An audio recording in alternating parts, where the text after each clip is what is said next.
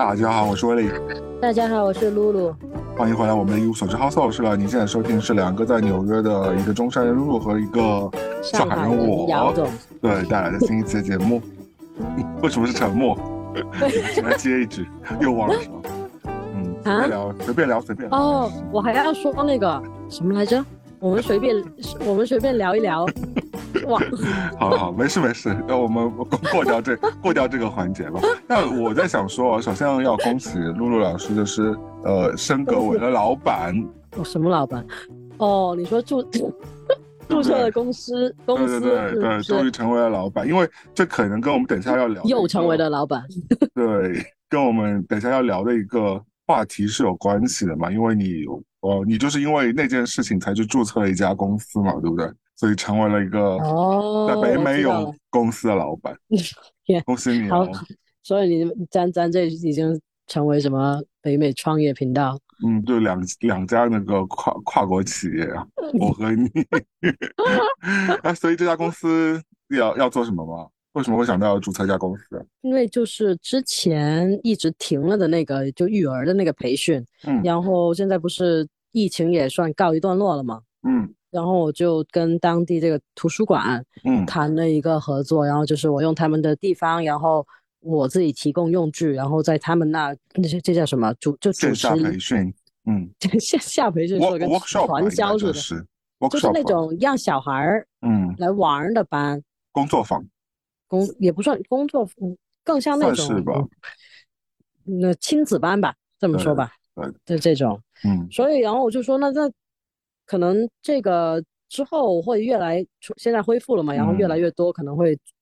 用这个来做一点呃事情，然后先把公司注册起来，然后我这样，因为跟小孩有关的这种东西，我需要买保险啊，嗯，然后如果之后有什么费用支出，然后收入，我就可以把它从我个人生活的账目上单出去吧。哦，不是因为看到这个行业有巨大的那个销售潜力，然后准备明年第一天认识我吗？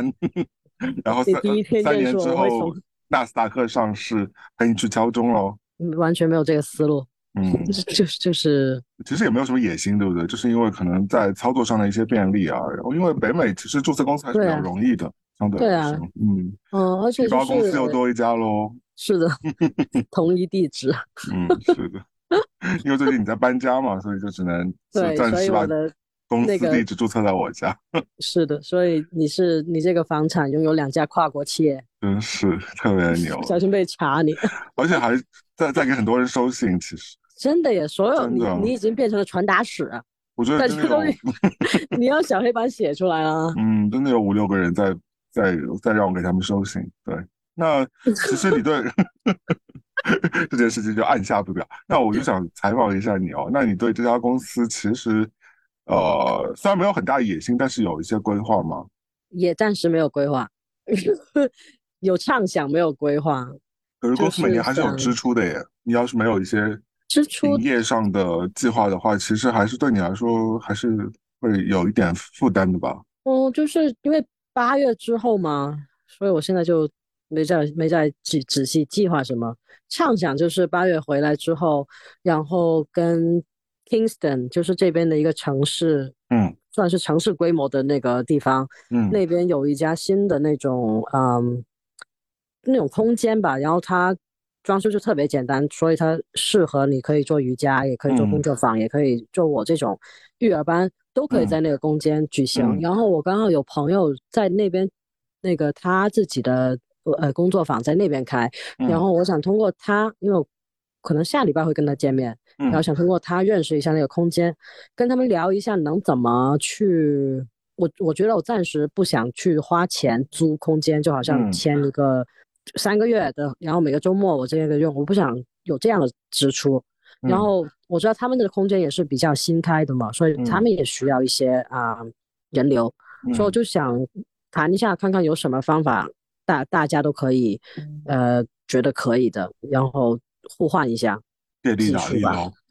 互赢互对，可能我还我我不知道，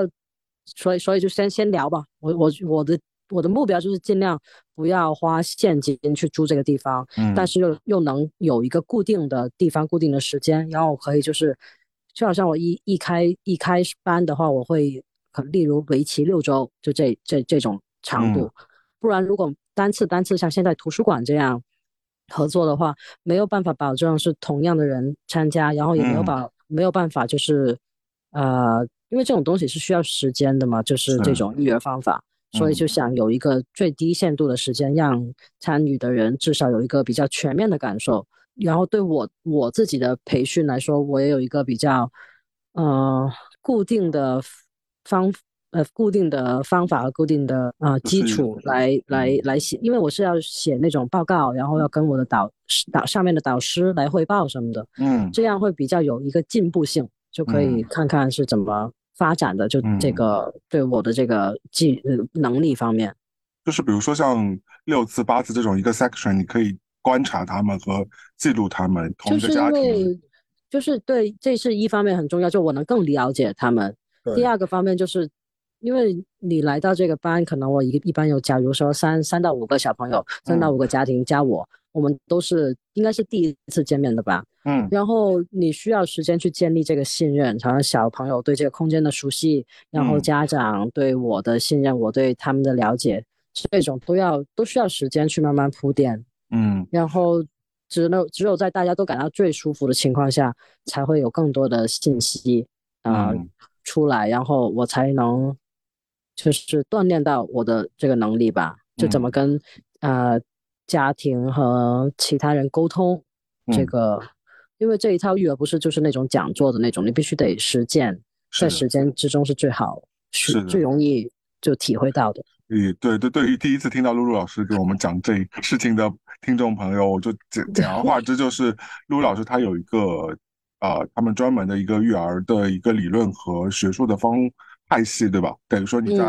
你在学习和精进这个派系，同时来说，它就是根据。当中的一些理论啊和操作来进行一些实践的线下的这些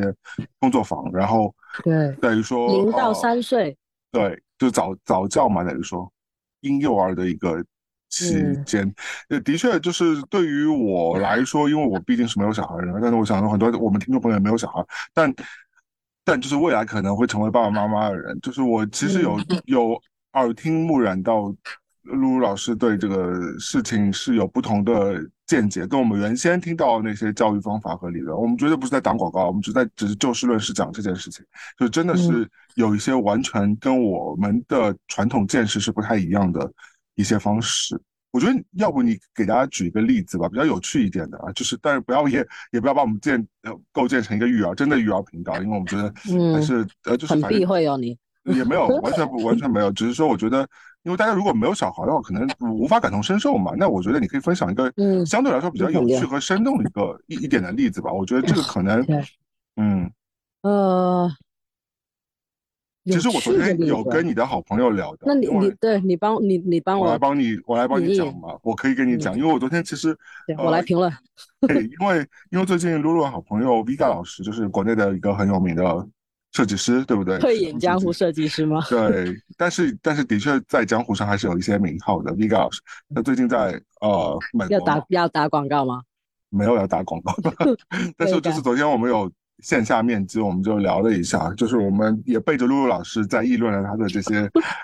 小小的这个事情。但是我们觉得有一个事情是很神奇的，就是就是我们在讨论说，呃，因为露露的小朋友就是。呃，跟其他的我们看到同龄小朋友的确有是有一些不太一样，在他教育之下，我们会觉得这不是 传统意义上的熊孩，还不是传统意义上的熊孩子，因为像我这种年纪的单身人，或者是像我觉得很多像我们这样的人类都是非常讨厌熊孩子，对不对？不管是在飞机上，还是公共场合，还是在任何的环境之中。你说这些熊孩子是谁都讨厌？对啊，但是问题是你基本上碰到这个年纪的小孩，他。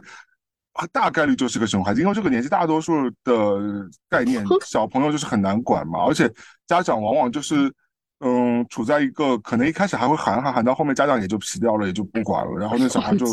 真的是放纵了，然后完了之后那个小孩就可以，就比如说你看电影，他一直踹椅背啊，然后在飞机上哭闹啊，或者是看到玩具店就。呃，撒泼打滚不走啊，什么的，这种就非常，或者去朋友家里就会乱翻人家东西啊之类的。就是，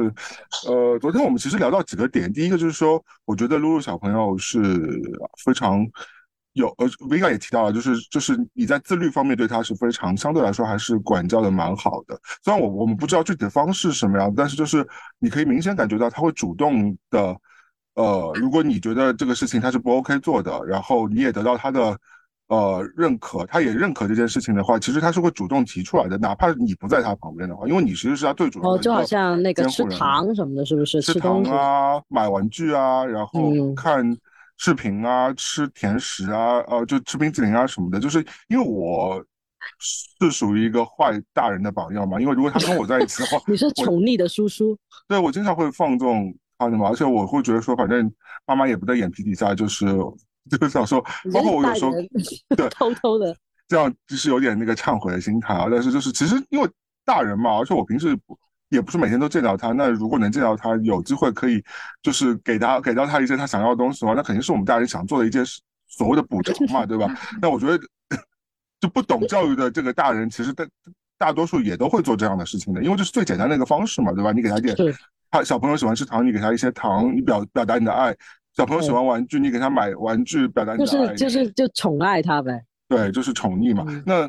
我经常就会碰到一种情况，就是说，其实我都已经准备去买单了，但是他是会主动制止我说：“哎，妈妈最近其实是不 OK，我买再买乐高玩具了。”的确，他已经有很多乐高玩具了。嗯，那他他就会说：“呃，那我我甚至都会跟他说没事，我会跟你们跟你妈说，你可以现在不玩，可以之后再玩。”他也会制止，所以我觉得，对，包括吃冰淇淋也是，就是我就会说没事，我想吃啊，然后那你可以跟我一起吃啊，然后 我就经常用这种借口，我就因为对。因为对我来说，想说，哎呀，难得我跟他一起出来一次，平时也不太不是天天能见到。那如果能够付出一些这些小小的让他可以开心的事情，又何尝不可呢？但是他就会主动的提出说，哦，今天昨天吃过冰淇淋，今天其实是不 OK 吃冰淇淋的。就是有时候就是让会让我都震惊到。那这也是昨天 Viga Viga 也是提出了这个事情，就是说，其实你在这个部部分教育真的是超过他的，他跟他同龄的小孩比起来，他非非常有自制，但是他同时又不是一个。古板和呆板的人，对吧？他其实他也有很多释放天性的时候，但是但是到要自律的时候，他就会非常自律，这个是非常神奇的。另外，我们昨天还聊到一个点是，嗯，就好像说你教导他，因为 B 盖也有个小妹妹嘛，嗯，四岁左右，对不对？嗯，快四岁了。对他从小也是听了你给他 言传身教的一些方式。你就跟他说的一件事情就是小朋友哦，你给他说最重要的一件事情，这呃会不会透露你的那个教育方法？到时候没有人来听。可以透露这个传播传播，这不是收起来的，大家越知道的越多，大家越好。哦，我现在教他一个露露的那个独门秘 法，我觉得这个是非常非常机吗？对，非常重要，而且我觉得这个是真的是你学到这个这个，你就是你就可以让小朋友真的是大改观的一件事情。今天你说的连我都很想听啊！真的，这个是个大大秘密，我们今天首次公开。就是如果未来不管是你家里，赶紧说，来听我说，就是未来不管是你自己准备要有小朋友，和你未来有小朋友，从小时候开始，当他可以自己吃饭的时候。你就一定不要喂它，你就让它自己吃，用尽一切方法让他。但但这个很难得哎，因为我后来回想一下，因为昨天 v i 提到这一点的时候，我就回想一下，的确是因为我以前跟你们也住过一小段时间嘛，包括以前一直跟你们玩，或者是我一直看着小朋友一起长大的嘛，我就知道，其实你很早就让他自己吃东西了嘛。当然我。其实当时我不，我跟你们在一起的时候，或者他小时候，我不会觉得这是一件什么很了不起。我以为每个人都是这样的。后来我又又回想了一下，的确不是的。就是我们小时候都是爸爸妈妈拿着个勺子旁边喂你，对不对？就等你咽咽下去一口之后，再给你喂到第二口。当然，我这不是，这是你断奶之后开始吃食物的开始的小朋友的这个婴儿的这个状态嘛？不是你还在喝奶的状态，喝奶是另外一个一回事，就太小了嘛。就当他可以自己开始能够。这自己吃东西的时候，你就给给他给他准备食物，让他用手抓给自己吃也好，到后面开始用勺子给自己吃，即便那个吃到就是食物就东飞西飞的，但其实就是你就一定保证你不会是一个大人在旁边，像奶奶端着个碗一直在喂他，嗯，或者追着飞机来了那种。对对对，但这个其实是非常有帮助的。我觉得你可以从你的理论上给大家解释一下，为什么这个事情是。特别神奇的一件事，为什么这个事情看上去很小的一个动作，嗯，就是当然，我觉得给大家带来困扰，可能就是你事后要收拾一番，因为小朋友。那你也没有收拾太久，也就只一开始那几个月吧。对啊，但这其实，但对于很多人来说，这是很很 annoying 的事情嘛。因为如果你家长喂的话，那就相对来说就比较干干净净嘛，你不会在是在地上、桌上，然后脸上、衣服上满天飞的那种感觉。但是，就是这是不太一样的嘛。那我觉得你就是可以从那个结果上来说，这个事情为什么是对小朋友是一个有一个非常大的一个引导的作用。结果上来说，就是啊，其实你说的这两个点，这都是尊重，尊尊重。嗯，就是这个尊重不只是尊重单方面，就好像这个尊重包括了是家长尊重小孩儿，小孩也得尊重家长，是，然后要尊重，还有这个尊重要尊重每个家庭不一样的选择还有习惯，嗯，然后如果就说那个吃饭那个，从结果上来说，结果最最直接就是那个他对自己的能力的自信，然后独立吧，嗯。独立，然后这个所谓的独立，然后从方方面面来说，就是他独立人格的其中一个表现。嗯然后，如果一个小孩有这样的能力，有这样的机会，从小就有机会做他能做到的事情，自己做，不需要依赖别人，他自己是很有，就那种内心的力量吧，就那种，你知道，当大人也一样啊，就你觉得我可以的时候，嗯，就是觉得这个时候我可以做这个，就那种力量对小孩来说。是非常鼓舞的吧，就是他也是自信的其中一部分。对，而且昨天 v i 提到说，他他教了小朋友这个方式之后，他会发觉说，其实因为呃，如果大人喂的话，很多时候是大人觉得你吃饱了。哦，对对对，大人没觉得你吃饱，所以他就可能过多的喂食或过少的喂食，而往往情况都是过多的喂食，导致小朋友到最后不吃，但是大人死活还是要让大人觉得你没吃饱的话，就把你喂给你吃，对不对？对，这一点也是一个很重要的。点吧，就是怎么说，就你，你这个小孩这个人跟食物的关系，嗯，如果你自己吃，你自己是知道，你一开始的时候你是知道什么是饿，什么是饱，然后你也吃到自己就觉，就是你跟这个食物的关系是你有信心的，就是你知道我可以控制它，我也知道我需要多少，嗯，然后如果你大人一直为第一有反感情绪，第二就是。小孩久而久之，就是如果你一直塞他的话，他对自己什么时候饿、什么时候饱是比较模糊的。嗯，然后你看之之后引发的问题就会有可能过度或者过度进食，就这种吧，就没没没边，就你没有饱感，这也是或者还有会导致他挑食或者是怎么样？挑食是肯定的，因为嗯，因为挑食其实每个小孩都会挑食，嗯，但是如果你在挑食的期间。给他反面灌输就是那种消极，就那就是就你肯肯定的那个消极情绪，这个东西可能就本来它是会过去的，嗯，但如果一旦有了那种情绪的话，它反而可能会呃 persistent 怎么说改不掉，嗯，变成了一个所谓改不掉的习惯。但其实这个东西如果你不去强求的话，可能过一段时间，他可能就又愿意愿意尝试，嗯，或者就有些小朋友就会有种情况，就说。我不吃啊西兰花，嗯，我不吃某种东西，然后，但其实可能他只是很坚定的坚守这个意念，是因为家里逼着他一定要吃，嗯，就有种逆反心理就会出来了。对，因为每就从小开，从很小开始，人就会有这种逆反心理。一旦你强迫去教他，或者强迫去让他接受某个东西，嗯，他是而且不给他任何商量余地，也没有选择的话。他只能用这种方法来坚守他所所谓的自我吧。对，然后昨天 Vika 提到说，你给他当时给他教教育的方式，是因为在这个年纪的小朋友，他平时能做的事情是非常有限的，比如说他只能睡觉啊，或者他呃睡觉其实已经没有什么，就是就是睡觉嘛。然后或者是他不是哦，睡觉不是说只是睡觉，这个年纪也很多小孩都还是睡觉是个问题，就是不要自己睡觉，睡不踏实。起了一定要怎么怎么样，就就睡眠也是小孩一个比较让人困扰的问题吧。嗯，他提他提到的点是就在于说，就是那个那个阶段小朋友他自己能够控制的事情是很少的，吃饭其实是一件他呃为数不多他他可以自己控制的一件事情了。所以就是你不应该剥夺他这个吃饭的这个所谓的自控的这个这个能力，而且就是他会觉得说，或者就是这呃。积极一点来说，不是说剥夺他这个权利，而是你要想，他如果一天下来就是吃和玩儿，然后自我料理方面他的机会很少，嗯但如果你家长你确实想要一个比较自自立的孩子，嗯如果他没有机会去练习他这个能力，哪来嘛？嗯，所以吃饭是一个很好的锻炼机会。是的，是的，而且，呃，久而久之，其实你也是培养出来他自己对食物的一种热情。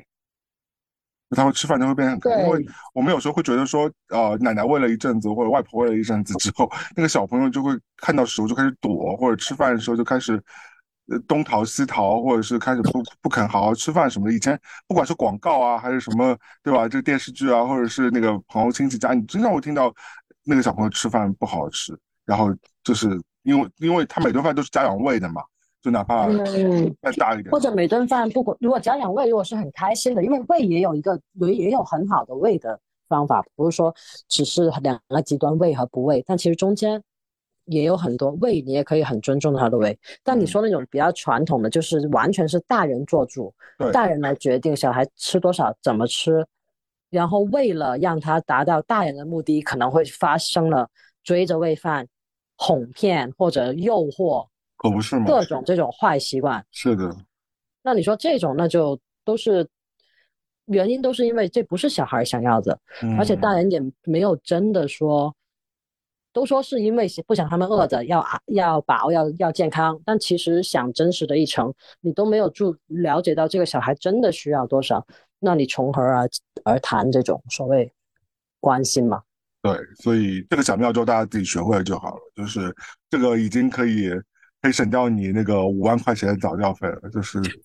不要 不要把我的这种公益课堂说的这么 这么这么盈利啊！没有，我是说，如果你呃，我不我不不一定说你会赚这个钱，但是如果是别的早教机构，那可能就会 用这个方法赚取大家的钱财，因为小朋友还是一个很好捞钱的一个生意嘛，对不对？早教啊，是这么说，但我觉得这个真的是没有什么大的盈利，所以你要靠这个赚钱是真的是，那是你，我那是你的初衷了，那是你的初衷。但是你想想看，在整个在商言商，或者是在整个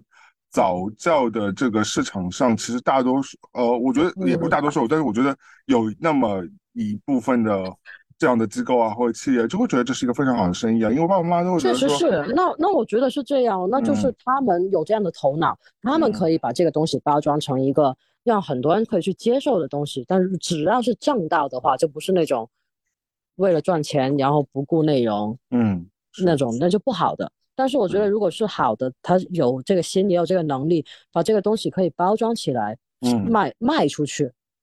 这也是一个很好的呀。只是我没有这个能力，我也没有这个意向吧。嗯但如果是我，我觉得这个推广是好的，嗯，不是一定说，啊、不赚钱才是好的。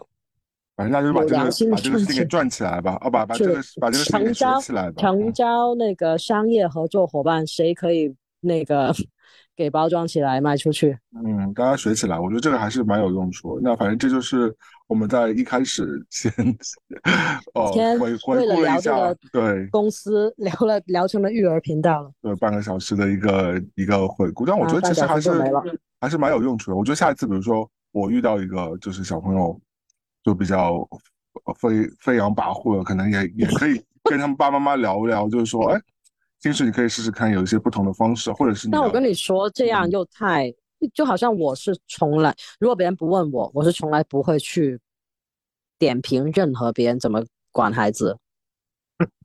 因为我更是啊，我基本上手刀逃走了，好吗？我就尽量远离他们了。就是对啊，所以我觉得我都我根本不会就主动跟人说说你家孩子该怎么怎么样管管，嗯，因为我觉得每个人其实对自己怎么带孩子都特别特别特别敏感，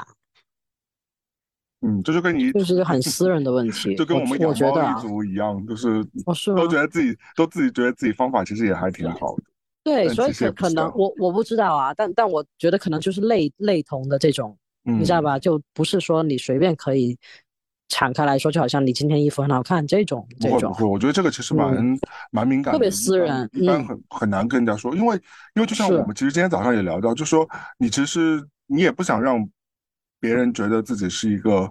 失败的爸爸或者失败妈，除非那个爸妈真的是非常的失败，就是你真的会碰到有一些就是呃，就就我对对我们这种普通人来说，会觉得太没有家教那种小孩儿，真的会有。嗯但是你就会觉得哇，这个爸妈真的没教好。但是大多数情况之下，呃，你对哪怕对陌嗯生人来说，你不会去妄加评断说他对他的小孩，他肯定是用好的方，他是用他所谓的他觉得好的方式去教育小孩嘛，但是可能结果就是不尽如人意都有可能。对，而且就讲带小孩这个事情，真的是一个非常复杂的东西，它就是跟整个家庭、整个家庭关系、整个家庭的氛围是直接的联系着。我们随口说一句评判，其实你不知道到底人家背后是是什么东西，经历了什么东西，或者他们的嗯状况是怎么样的。所以我觉得还是尽量不要去评论。你可以喜欢和不喜欢，你可以躲开和就是扭头就走，但我觉得就是说话的时候还是要小小心一点吧，因为家家有本难念的经喽。对啊，家家有本难念的经，而且嗯，我觉得这个真的是你要当了父母之后，你才会有的体验，才知道这个所谓亲子关系背后根本不只是亲子关系，你后面包含了太多个人私人的东西了。，我觉得这样吧，就是如就像就对于善我来意善意说，对，就是我觉得我的理论就是，如果我嗯呃无法哦，就是在没有百分之一百确定他是个 asshole 的 parents 之前，我就会。反正就是啊，就多说啊，你的小朋友无论怎么样，你就扔一点小好可爱哦，就是怎么样，就受就扔点场面话就好，不管他 发生什么事情，然后自己手刀逃走，逃离现场，不要 不要逗留在那因为就就是真的躲对单身人士来说，你我觉得真的很难完全理解，因为我也是真的是看到你的小朋友长从小长到大，我才开始有了一点点知道，身为父母真的是蛮不容易。以前觉得呃理解是蛮平面的，或者是蛮书面化的，就是就是可能嗯都是从硬性被灌输说，呃，爸爸妈妈很不容易啊，当为人父母很难啊什么之类的。对但是很讨厌这种当洗脑。对，但是嗯但我们从小也都是被这样教育过来的嘛。我觉得其实中欧中外都一样，都会告诉你说父母是非常蛮辛苦的一件事。但你其实以前是知道这个事情是觉得是很平面的嘛。那当我就我觉得不不只是平面，而且是很就很其实不不没有理由的。你想想，他们的逻辑是父母很辛苦，这是一个事实，父母确实很辛苦，但错就错在他们非要给你连一个，所以就好像这就好像父母很辛苦，所以你必须得怎么怎么样，这样就不合理了。嗯这是没有因果关系的。他们把一个没有因果关系的东西非要连在一起，就好像因就是就有点罪人，就好像有点西方这种，你知道，呃，失乐园所有人都是罪人这种嗯歧视，就好像不是如果不是因为你这这这玩意儿，你的爸妈就不会这么辛苦，嗯对吧？这这个是这句话的逻辑，但但这根本是错的吗？嗯，我只是觉得说，爸妈当我是辛苦，但没有不代表孩子需要去做什么去弥补这个东西，因为这不是一个选择。嗯因为你更有体会嘛，因为你真的是自己一把屎一把尿带出来的嘛。但我就嗯以我这种轻松的第三者 的角度在旁边看的话，我也会觉得其实是蛮难、蛮累、蛮难的，就是因为它它不是一个你今天做完了，你明天就可以解脱的事情，它其实就是一个可可的事情。是你这样想哦，我不是做这个辛苦的话，难道我生活里面就没有其他辛苦的东西吗？那我其他生活上辛苦的东西，难道我我都要去找一个怪怪罪的人吗没？有没有没有好像工作辛苦，我我觉得我我其实不是这样理解啊，我我我我的点是在于嗯说，呃，因为这个是你自己的 choice 嘛，你其实你可以选择一个对你可以选择一个呃，对，不是 hard 的这个难度嘛，就像我，对就是我我完全嗯。不选这个，可以的，我选了一个比较简单的一个呃呃轻松的一个一个生活方式，但嗯。其实我所以我就觉得我我我这样佐证，我就会真的会觉得做妈妈还是蛮不容易，因为你自己选择这条比较 hard hardcore 的这这条路线嘛，对呃，特别是我觉得其实现在哪怕是有了那各种各样的工具，或者大家现在条件可能也比以前更好，但为人父母还是一件蛮辛苦的事情，因为真的是嗯。每分每秒每天都在哦不不不，我我不觉得，我不觉得是这样，这样是太不健康了。嗯。这就是为什么，就是这个育儿方法，还有一个就是它很就对自己的尊重，对嗯养养育人的尊重，嗯就是你你你不想做的事情，你就不要去做。你不是嗯真心的想做的事情，好像你不是真心的想，呃，留在家里当全职爸爸也好，全职妈妈也好，你就不要这样做。你就走啊，不是走啊，你就请保姆也好，然后你要你想回去上班也好，你想回去继续创作也好，你就做你想做的。然后育儿你可以在一定程度上找帮忙的。育儿从来不是说是只是一个人的责任，不是这样的，只是一些可能社会上的刻板印象或者一些态度，让很多人觉得自己如果不怎么怎么样，就不是一个好爸爸或者好妈妈。所以为人父母很辛苦，很大的一部分是这种所谓的传传统观念，还有社会的观念，让作为父母的人，嗯，有如果我想满足自己，我就有一种负罪感，是这种苦。嗯，所以你觉得反而面对小孩不是件痛苦的事，不是一件辛苦的事小孩不是一件痛苦的事儿啊，就是小孩，这就是为什么我很喜欢跟小孩工作，就我的工作是跟都是跟小朋友的，因为。就是每天累归累，但到头来都是很开心的，就跟这些心无城府的人类沟通和交往，真的是非常非常的舒服。因为你看到是 positive 对面，positive 对面我们也看到，因为如果我不带小孩。我也会觉得三炮小孩是一个你说 negative 认真浪漫，那我这种吗？对就是比如说你，你也要想到你，你当妈了，你可能一天或者你当爸爸，你们俩要尽心尽责的话，那从小婴儿开始，一天要起来喂食几次啊，然后，然后你就不能好好睡觉啊，然后我当时是这样跟我自己想的，就好像我要起夜或者就睡得不好的时候，嗯，但你想，其实我去碰蹦迪去夜店也是没有睡觉，也是。天天吐或者什么的也是不舒服，这是一种生活方式。嗯，那只是现在我选择的是这种。然后其实就是如果你喂养啊，如果啊睡觉弄得好的话，没有辛苦的时间比较短吧。然后一切都会呃上轨道吧，就不说顺不顺利，就一切会上轨道的。你不可能是一个人一天到晚全年不休的为另外一个人是付出，即使这是你亲生的孩子，这也是不可能的。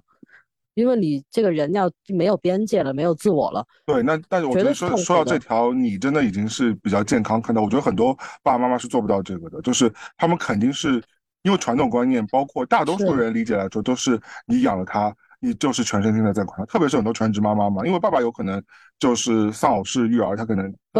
有些国内的爸爸 就是就可能直接飘走了。无论国内国外都有都有。那我觉得很大程度上那就是。责任在妈妈身上了。那我，你发就说对很多妈妈就是真的，她会要每时每刻面对小朋友照料。所以支持女性朋友，支持妈妈们 为自己说话，为为站起来。但有很多先决先决条件，真的就是摆在这些呃爸爸爸爸妈妈面前，尤其是妈妈面前。你想想看，如果爸爸真的是撒手不管，你你能不管吗？你不可以不管吧？你小孩。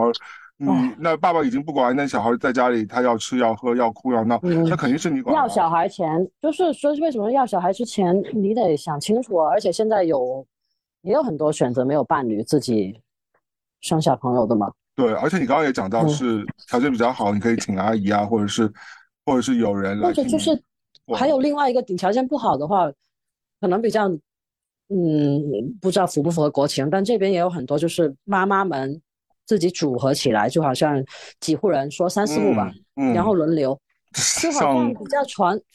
更像老老一点公社公社感觉是。对，因为养小孩以前都是都他们说嘛，it takes a village to raise a child，嗯，就是一条一一一村子人来养大一个小孩，这是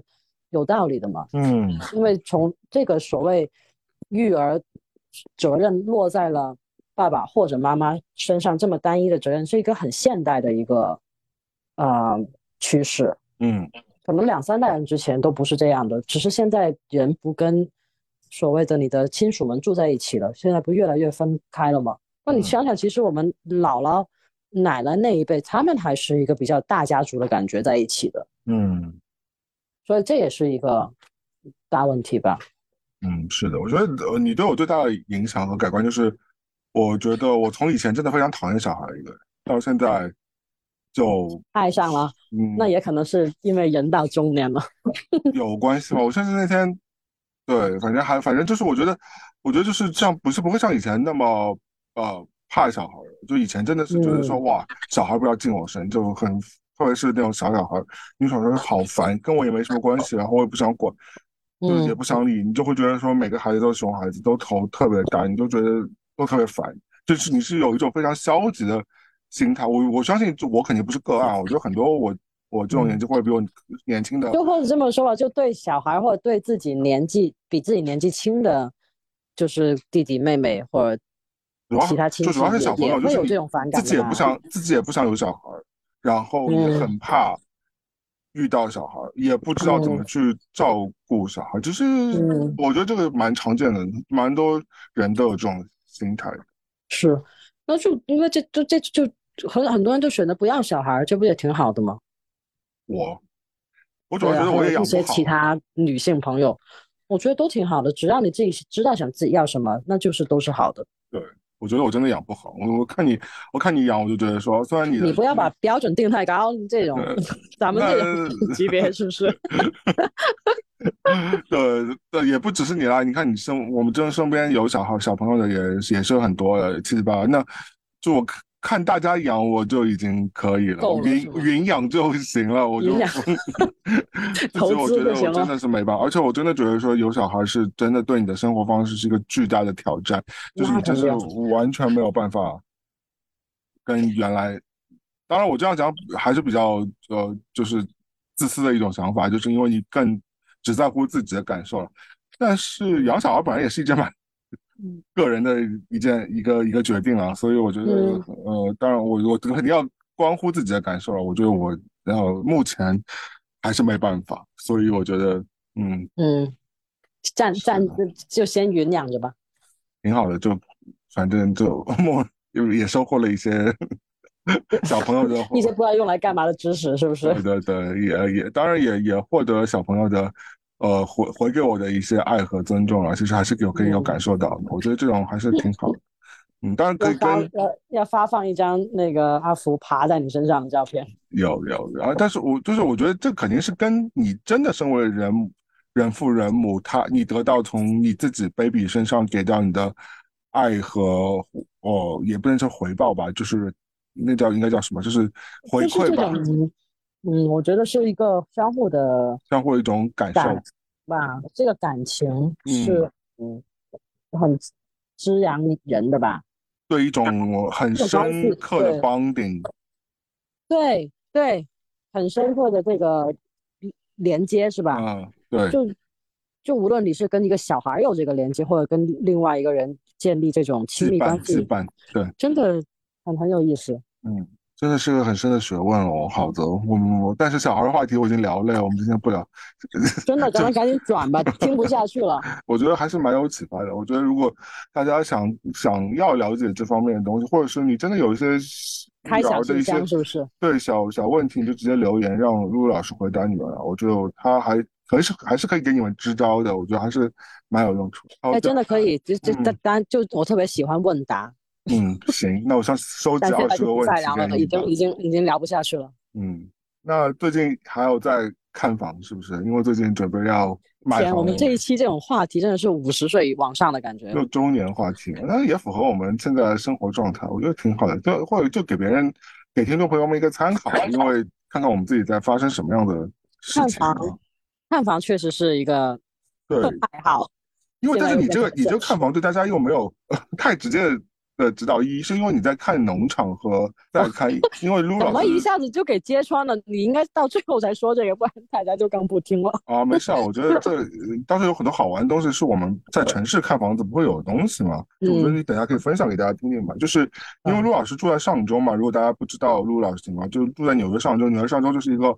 自然资源非常丰富的地方，就是跟城市还是不太一样。它是一个有点呃森林啊，有点湖泊啊，就相对来说原始风貌还是保持挺好的一个地方。但同时来说，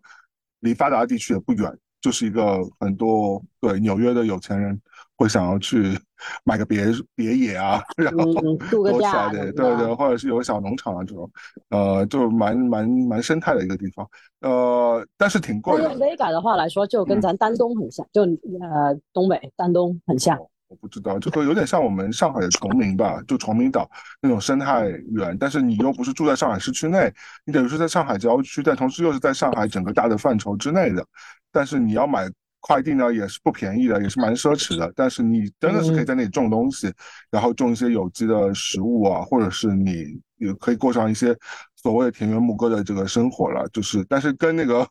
美国西部啊，或者是跟美国的蒙大拿农场这种还是不太一样，那是另外一种生活方式。它，我觉得上周还是一个相对来说还是比较，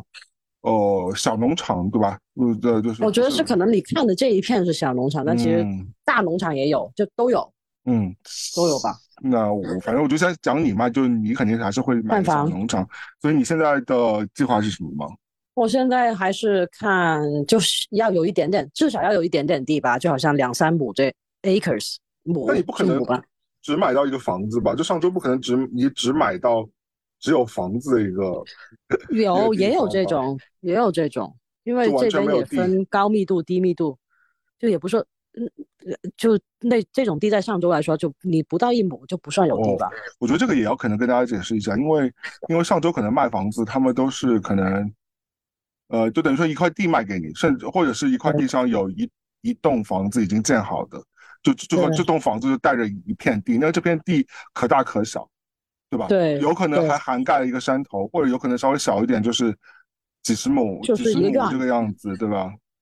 也有不到一亩的，就很小的，就很小。但是因为像我城里买买房子，那你买到就只是就是一个住宅面积，就是可能就是一个 flat，就是一个 apartment，就是一个公寓，或者你的 house 都是跟别人连在一起。对，但是 house 的话也只可只可能有只呃只会有一块小小的地嘛，就可能是一个小花园啊，或者是你门前门后可能有一块地，但城里相对来说还是比较。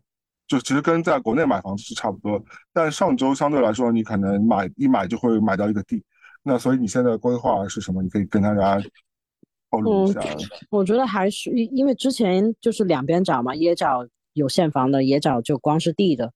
但是现在觉得还是专注找那个带现房的，然后最好就没有那么多活儿要，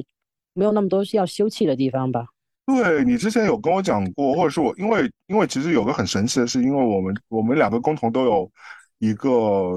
房产软件的一个 账户嘛，我们是互相是好友关注的，所以基本上我等于说是在偷窥露露呃的收藏家的一个过程，因为。我们有个功能，就是说你可以 share 给好友看你关注的房产嘛。那基本上只要露露老师关注了一个房产，他就会给我一个邮件推送嘛。那我基本上可以看到所有他关注的房产。那我就看到有一阵他就在关注一些呃相对来说不要没有那么贵的，呃，就就一个地皮，但不贵，但是因为它只有地皮，它没有。是，所以这个就是买地，就例如他说，咱们就说十万块钱，就不说十万美金嘛。对，大家听听，要十万美金居然可以在美国买一块地哦，还是不是？我只是拿了一个数字来啊，那就说十万吧。十万美金你要建的话，第一你得看，得给它树全推了，然后树根清干净，然后如果你的地在山坡上，你还得给它推平，推平了之后，哦这。Sorry，你先要找人看这块地能不能建房子。那十万美金我们可以买到一块几乎多大的地啊？在纽约上周。呃，分区域吧，现在可能就 average 嘛，也就是我觉得 average 的话，可能一到两亩吧，裸地。一到两亩的裸地。嗯，但也有可能你可以买到十几亩的，但你就看看地区了，就这这也分嘛。我觉得也不小了，十万美金其实也没多少钱，十万美金也就。但是你要想，你这裸地，就好像我刚才说，你要找工程师勘探，然后找那个人给你确定你这块地是能住人的，然后刚才说的倾诉推平，然后你得。加那个基础设施，因为这边没有什么呃公共的化粪池啊、水啊，所以你要先装那个化粪池系统，然后装化粪池系统，然后你要装在哪？你的那个 leach field 就是那个排污水的地方在哪？然后挖井，你要没有泉水的话，你要接有泉水接泉水过滤，没有泉水你要挖井，挖井你这又是一个看运气的了。你那那你们上周都是没有自来水的吗？没有自来水，这里没有，这是。自来水是要水管有市市政设施才有的东西哦，所以就每家每户都是没有自来水的，都没有的。嗯，所以每家每户都要么泉水，要么就是井水，要么就是也有少量人就用雨水啊什么的这种。但你你看这些你全都是要钱，你挖口井，好运气不用打太深，然后水能直接喝的，质量 OK 的，可能你花个嗯几万块钱。你但这个也可能到也又有一个十万块钱，或者你挖完之后，你发现你这地里的水，呃，需要处各种处理，然后你要嗯加各种净化嗯系统，这又是一嗯堆钱。嗯，然后还有电，拉电进来，哦，就是我们先把水讲完吧，因为因为大家可能会 好奇说，好奇说，哎，嗯为什么你这个挖口井就直接喝嘛？那他他觉得这个是嗯怎么可能有那么原生那么好的事情？但是纽约上周是以水资源好著称的，纽约上州的水全都到纽约市里啊。对，就是我们整个纽约市区的水都是从纽约上州来供的，而且我们呃自己就要自己挖了。对，大家有没有记得前阵子其实美国出过一些化学泄漏的事件嘛，对吧？对包括在呃在纽约附近的呃费城，好像之前嗯好像出过好几连着连着出过好几次事是情。费城嗯之前也出过一个水恐慌的一个事情，因为费城离纽约其实已经很近很近了。那嗯当时大家就会说，哎，那纽约不担心自己水污染的问题哦，既然费城都已经有这个状况了，后来大家就说，哦，因为纽约整个市区的水都是从上周的水库或者是引过来的，那所以说它的水的质量和稳定性是可以保证的，所以就是。所以住在上周的话，水资源是不用担心的。那我刚刚还还听完，就是那就等于说，你只要做完打完井或引完泉水之后，等于说你未来你主要住在那个地方就不用再为水花钱了，对不对？呃，是理论上听上去，理理论上可以这么说，但你维护还是有一些维护的费用。嗯我就说等于说水源有水费本人本身是不用付的，对吧？嗯这都是你的前期投入。不错不错。好，那嗯说到电，电，那你就要拉电了。嗯拉，要么就是就是看看它你你住的地方，要是没有太偏的话，基本上来说你街边就有有电线，你可以拉过来。嗯，然后有些地，有些人就会啊埋电你可以直接线，拉的，你不用通知电力局啊这种。肯定不是直接上手就拉那种，就是你嗯，对你还是要申请，要怎样怎样。然后你可以埋埋电线或者拉电线，哦，哎然后对，然后你可以做做太阳能，嗯，这但都这都是你自己弄。对，我在想说，其实其实你有很认真的想过自己去建房子这件事情是吧？因为听下来，你都已经了解的蛮深入的了，感觉。对我基本上预算做出来了嘛，所以而且之前嗯就是边边角角也也弄过一点。可是就你一嗯个人怎么能够规划说那个要去把这个，怎么会有那么大胆量就想说要去要去造一个房子呢？而且啊，我不是我自己造，只是就请，就但因为你其实就是你知道谁能干嘛，对，有这些人，然嗯后你知道自己要什么样的房子，然后我又不是，我想的是买那种他在工厂里给你，他你会跟他设计好一个嗯房子，然后他会在工厂里直接把木板给你切好，然后嗯来到这边，哦你的基础设施。基础设施 OK，地基打好，然后你就找你的工包工头给你拼起来、装起来，然后你再做内装。所以这个方法建房子比我就地直接请人那种 builder 来从地基建，然后从一根一根木木拼起来建，这种方法会第一好管理，第二控制那个质量控制，还有材料浪费的控制会比较好。那你讲的感觉是个大型积木的工程，但是 外壳是这样的，但除对了那是最但对简单的部我听起来。感觉，那正常房子不都是会有个地下室啊，或者你要打一个那那 foundation 啊这些你都要做的什么的，这就是你的准备工作嘛。或者打一些桩什么的，我也不知道，就我真的不懂。对，就是水倒倒水泥或者就是砖什么的。哦，就还是要做的，只是说你地基肯定是要有的做完这些之后，你可能就会买好切割好的木板，然后那个房子的那个外观的那个 shape，你就可以用找那个工人帮你去搭建出来，他可以帮你备对好的。嗯，对，但也不是马斯克那种现成的那种房子屋，你记得他之前有那种，我没有他已经做好那个种房子，就是它是一个整个一房子，就感觉像一个，就像以前那种集装箱的房子。嗯，但它不是集装哦，箱样，它但是它就是一个一个个那种，它有阵子不住在那种房子里面嘛，但那个房子是可以整体挪走或哪怎么样的，嗯，嗯跟那种又不太一样。嗯，但是我们讨论的还是一个相对来说至少有呃三个卧室、四个卧室这种比较大的一个，我最近也在想，我觉得两到三个我都可以，因为就我跟阿福两个人嘛，嗯。然后两个 OK，三个最好，然后厕所要有两个，然后一个是淋浴，一个是有浴缸的，对，然后还有就是厨房很重要，厕所很重要，起居室很重要，都很重要。都很重要，每个对样东西都啊，有些那个城里人他要经常来看你们的，很重要，非常重要。对，所以但现在就是已经放弃了这个自己搭建这个计划，还是说我们去买现成也没有完全放弃吧。我觉得可以说就不用一步到位吧。我可以先，因为现在最简单的让生活稳定下来，再稳定下来就是买一个弄好的房子，直接可以搬进去的。嗯，对提包入住喽。对，然后之后可以再观察，然后再买地，然后或者跟别人一起买，然后一嗯起盖个什么，那 OK 的。因为的确在疫情之后，纽约上周的房子也是涨了很多钱，天，真的是啊对，吧？跟跟之前的完全全忽略。美国其他地方的经济情况，这边真的是嗯不知道怎么回事。嗯，好，那我的问题来了。那如果嗯我们抛开一些条条框框，那给到你一个非常理想化的一个想法，那在你的脑海中，你想拥有，因为你现在其实也在寻找一个所谓的理想家的样子嘛。那你嗯理想的这个小农场或者那个这个小你小的新的这个家的样子是是什么样子？你能给大家构建一下吗？哦，那最理想化的一个状态？先来个远景了，就是 肯定是要有山，在山里面的。我不想，我不太喜欢，因为这边也有那种呃山谷 valley，但我是嗯喜欢山上的，所以最好是山谷就是沉到下面去，就是盆地的那种感觉。就是你在山有一点坡度的地方，然后你不是在盆地，就有就反正就是有点像我之前家嘛，就是你就是山里你在山上的，山上也好，山脚也好，山中也好，我都 OK，但要有山，你就是山，山，然后为什么？有一个水，为什么？为什么？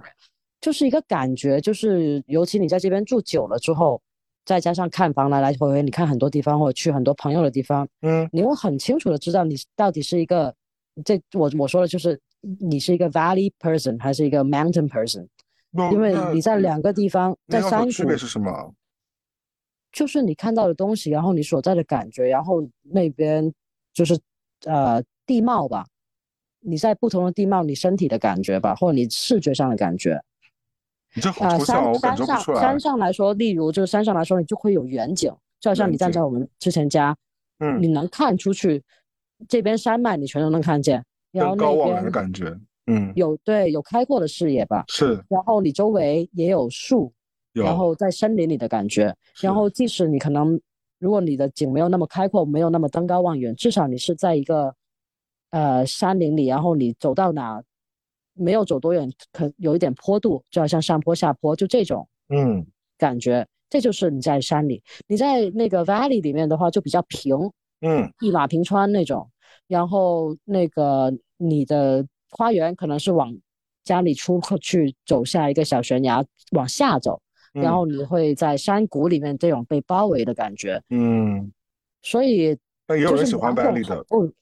我是喜欢 mountain 的，你喜欢 mountain？嗯。所以我还是想在山，就好像 Woodstock、嗯 Phoenicia，嗯。就这这这一片找吧，或者是 Catskill 这种，嗯，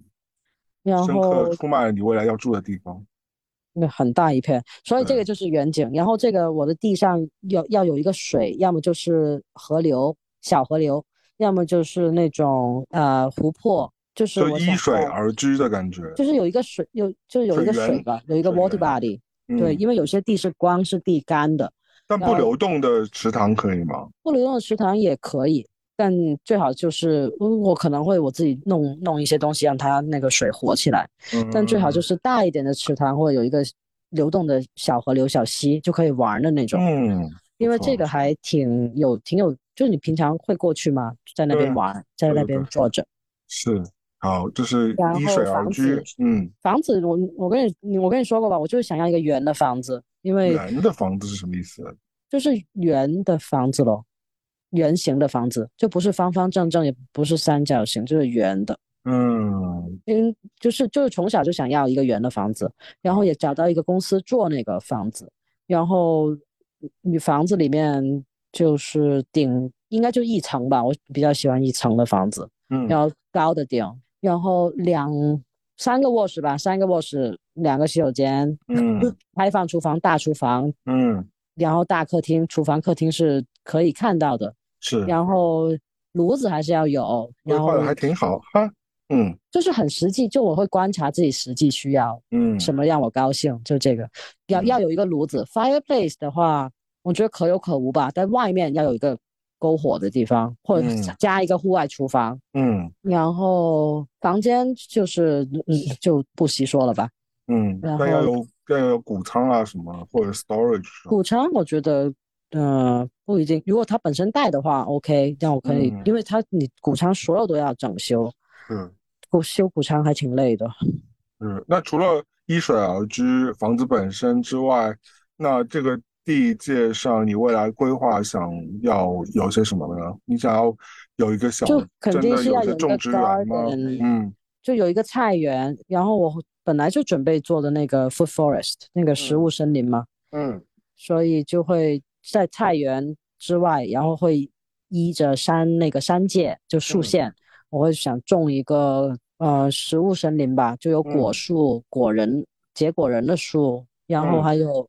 矮一点的灌木，嗯然后再有小一点的地表植物、爬藤的植物，然后还有嗯地里的植物，就就七层嗯这样，就但但看起来是跟正常呃生就正常森林生态是看起来很像的。嗯然后这个想做了，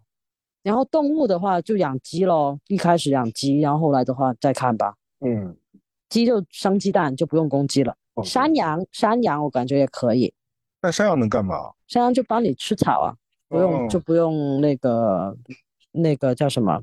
我刮弄弄草地了，嗯因为而且他们可以吃掉很多那个不好，就就会伤害到你的植物，因为他们什么都吃，你给它什么都吃。嗯这边还有就是你圣诞节过后不都圣诞树要处理吗？很嗯多农场就说你可以扔到我们这儿，让我们的山羊吃掉。刚好他们也过冬了，用这个，啊，这个有点像个松树的叶子啊吸尘器似的。对他们什么都哦吃，特别特别厉害，跟跟猪猪山羊界的猪。好的，好的，呃，那那不会有野生动物伤害山羊和鸡吗？你你你的鸡你得回鸡圈嘛，也要建一个嗯鸡舍，然后有极端的就会有拉电的，但我觉得小规模的话，你建的结实一点，然后外面有网，那个嗯铁丝网这种就可以了。而且就是你养鸡，就是得心里有准备，你就是会丢，就慢慢的可能他们就会都死要么被逮走了，就你能防熊，能防那个狼，你防不了老鹰啊，有时候就得叼走了几个，然后或者偶尔嗯笼子被熊扯扯了，就给你全杀了。就是嗯只要你养鸡，他们反正这边都说你只要养鸡就不要给他们名字，因为你会慢慢失去它们。但你会买新的，然后或者就你要孵小鸡也可以。就现在整个规划已经算是在脑 中已经形成了，农村的规划那其实也还行，我觉得听上去不是太复杂，就感觉也没有没有不是很苛刻的条件，我觉得其实还嗯，就一步一步嘛，先把先把房子那你找的怎么样对吗？对现在？没有找什么，但其实想一想，也就找了两个月吧，再等等吧。之前那次找也找了半年，有点碰这种东西，嗯，这边房源不多，所以没有什么可选择的。然后自己价位，然后你的如果区域再定一定，就是没有什么房源。现在市面上出来的我全都已经看过一遍了，就只能等等合适的出现。那你觉得你预计想什么时候入住啊？那你的规划对，那最好就是八月回来可以住喽。但我感觉应该不行，可能要租一年。对，我是来不及，是不是？我觉得应该来不及，嗯，我也觉得应该来不及，嗯，太影响了。因为你买房子还是前后要折腾一阵子，没有那么快。对，因为你交易什么律师，主要是你验房，验完房之后，你像呃银行的事情，银行的事情，然后律师这那的，反正得搞搞个三个礼拜一个月的吧，密集。嗯，嗯，还是一个大工程，看看吧买房子还是还是挺多事情。嗯对呀，嗯，那最近还有人生还不能着急。还有什么 update 吗？最近还有什么？嗯，没有了。你想想，我就是这就期待，回国了，是不是马上？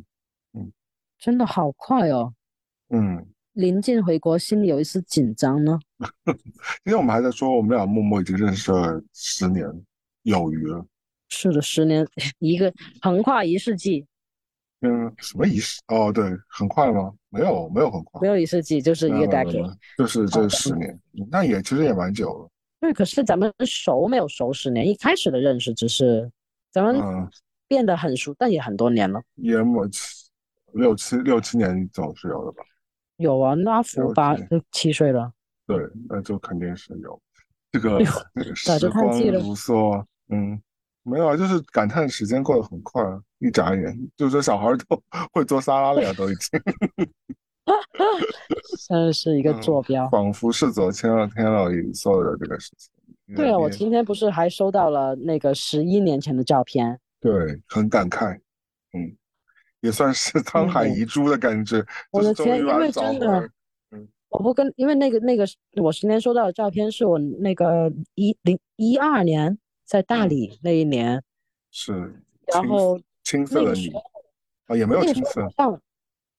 没有，那个时候我好像还没有用开始用 iPhone，嗯所以我忘了，反正我所有的照片就是都是就电所有的电子照片，随着那个年代的电电子设备慢慢坏掉，全都没有掉了，因为我没有备份的习惯嘛。嗯，然后所以今天收到这个这些老照片，非常的那个开心因为我住那个我在大理租的那个院子，嗯，我还挺喜欢的。然后，但我就完基本完全没有那边的照片了，现在就嗯有了一些。但冥冥之中，其实你你一直还是蛮喜欢这种田园牧歌田园牧歌可不就是吗？你说对啊，你看 以也是，山，也是有大海大湖，嗯，嗯，因为昨天也在聊，也在跟 Vega 聊，因为 Vega 老师可能未来也会想要搬到北美来生活，对吧？你们甚至有甚至有一起计划说未来可能想要住在一起啊，住在一起或住在附近啊，或者怎么样，就是大家就变成是邻居老姐妹，嗯，所以因为他也跟我讲到，他小时候也是在一个呃，等于说比较乡间的环境长大的嘛，所以他其实从小对自然的接触是非常呃直接的。那跟我，我就跟他说，我因为我们就聊到说在山里居住这个事情，我说我很很喜欢山里的生活，但如果你真的把我扔在那里，我觉得我是会有会有恐慌的，因为我觉得我很多事情我是无法达成的，因为我很多技能我是没有的，因为我从小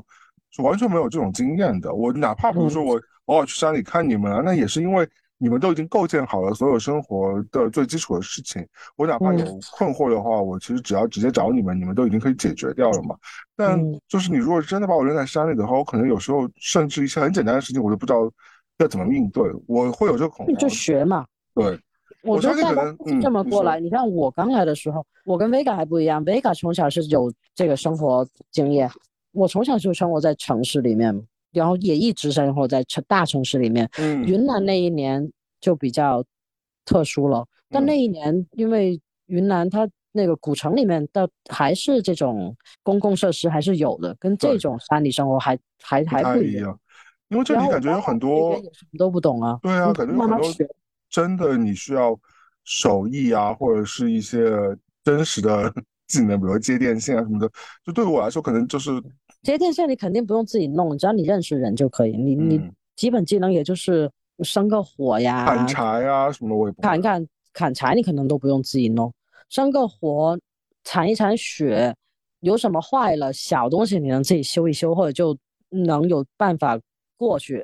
就就是，对，你这样现在讲的都很简单，但你真的遇到一个个问题的时候，就非常具体不可。能完全，你像你到这边不不可能完全一个人，你有朋友的呀，你你还是有有人帮助的，一个人是很难哦。对，就是我就在想说，因为我一个人生活惯了嘛，就是在在很长一段时间啊，有两三年时间了吧，就啊也不止了，可能更更多了。那对你就大多数屋子时间呢里，屋子里是只有你一个人，可是你有邻居，你有朋友，你有可以呃问的地方嘛，嗯，就还是有办法的。你想要生活的嘛，就是要慢慢来了，就你要慢慢学。就很多人发现也是一直在城市里生活，然后慢慢的可能门坏了自己能修，然嗯后呃什么坏了自己也学着修一修。现在嗯 YouTube 现在对对，我经常会求助 YouTube。对啊，就你是能学到的，你自己做不到的事情，你也慢慢知道哦找谁去处理。嗯，然后肯定没有那个计时的便利了，但就是我觉得挺有意思的吧，就是这些也肯定也很难了，但就是挺有意思的，嗯，我也觉得挺有意思学一学新技能。但就是你要完全的跟你的城市生活 say goodbye 了，就是我觉得对大多数人来说是目前来说还是个蛮奢侈的一个一个想法，因为哦，哎，你城市生活哦，你说工作你要去上班吗？因为你说是你现在 g a b r i 我们包括我们的听众朋友们，你让他们突然间你说辞了职去一个山间生活，我觉得是蛮需要很大的勇气的。嗯，所以就不会说哦，就就劝人去辞职。很多人是真的是感觉到自己就就不想在大城市生活了，所以他们选择了离开城市。我在国内的很多朋友也有啊，嗯，然后在不在山里生活，这可能有点极端，但，也有很多朋友说可以，就好像去小一点的地方，或者去郊区的地方，然后他们租一块地自己种地。或者北上广，嗯，北对对，最简单就离开北上广，然后去二三线。现在把这个都叫成脱北者，嗯，或者去城乡结合部这种生活也也也也不一样吧？因为以前脱北不是指那个嘛，是那个脱北嘛，但现在就是脱北就是脱离北京的人 叫脱北者。嗯，嗯，我觉得呃可以作为一个参考。我觉得今天反正啊，怎么跟你聊天聊着聊就困了呢？每天你都会传播一些困意给我，因为而且每 每次每次到你家，我就会觉得哇，很好睡。对对对，谁来了都这样。Vega 他们这次我说他很狂睡，就很容易睡着。你就可能传播给大家一种比较内心平和的这种心情吧。然后我最近这两天，嗯，没有什么心理疏导需要你来做。下一次吧，你再来给我做一些心理的说，因为今天主要还是分享，就替你替你喜悦一下。首先。寻找他乡的故事。你你开了自己的育儿的呃线下的班，然后你注册了一家新的公司，为你未来的这个小小的项目，然后人生也有了新的动向，开始准备要给自己买一个真正的一个 property，一个对吧？一个一个一个新的一个居居住的一个小农场啊什么的，未来都已经有了非常好的规划。我觉得反正人生就是自立的生活了，对，都往前进了一步了。我觉得期待作为朋友，我肯定。我也很还是很开心的，你有了这些往前走这一步，而我却一直在停滞不前。哎呀，真的很快，好好反省一下自己。嗯，有种感伤。嗯，我没有，我就反正就是现在就把钱放在好好去看看世界旅游啊，对，对对对，过过着那个半退休的生活，这是我最近的人生目标。嗯，你已经越过了中年，直接进入退休生活。是的，明天又要出行了。嗯，哎呀，收死吧。嗯，好吧，那今天就录到这里吧。要不我们过两周再再把卢老师抓回来，看看他有什么新的要跟我们分享的事情吧。心理治疗。对，喜欢我们节目的话，记得关注我们、分享、点赞，甚至给我们打赏，给露露老师的农场。打赏打赏这个东西有有，我们现在有了，我们现在有，但是我好像没没还没收到过，我不知道谁会给我们打赏。那给露露老老师农场 够呃添置一只鸡好了。对，嗯，以后你就可以吃到专属的有机鸡蛋，对，健康鸡蛋。好吧，那今天就这样吧。嗯，晚安。嗯，晚安，大家拜拜，下期再见，拜拜，拜拜，嗯。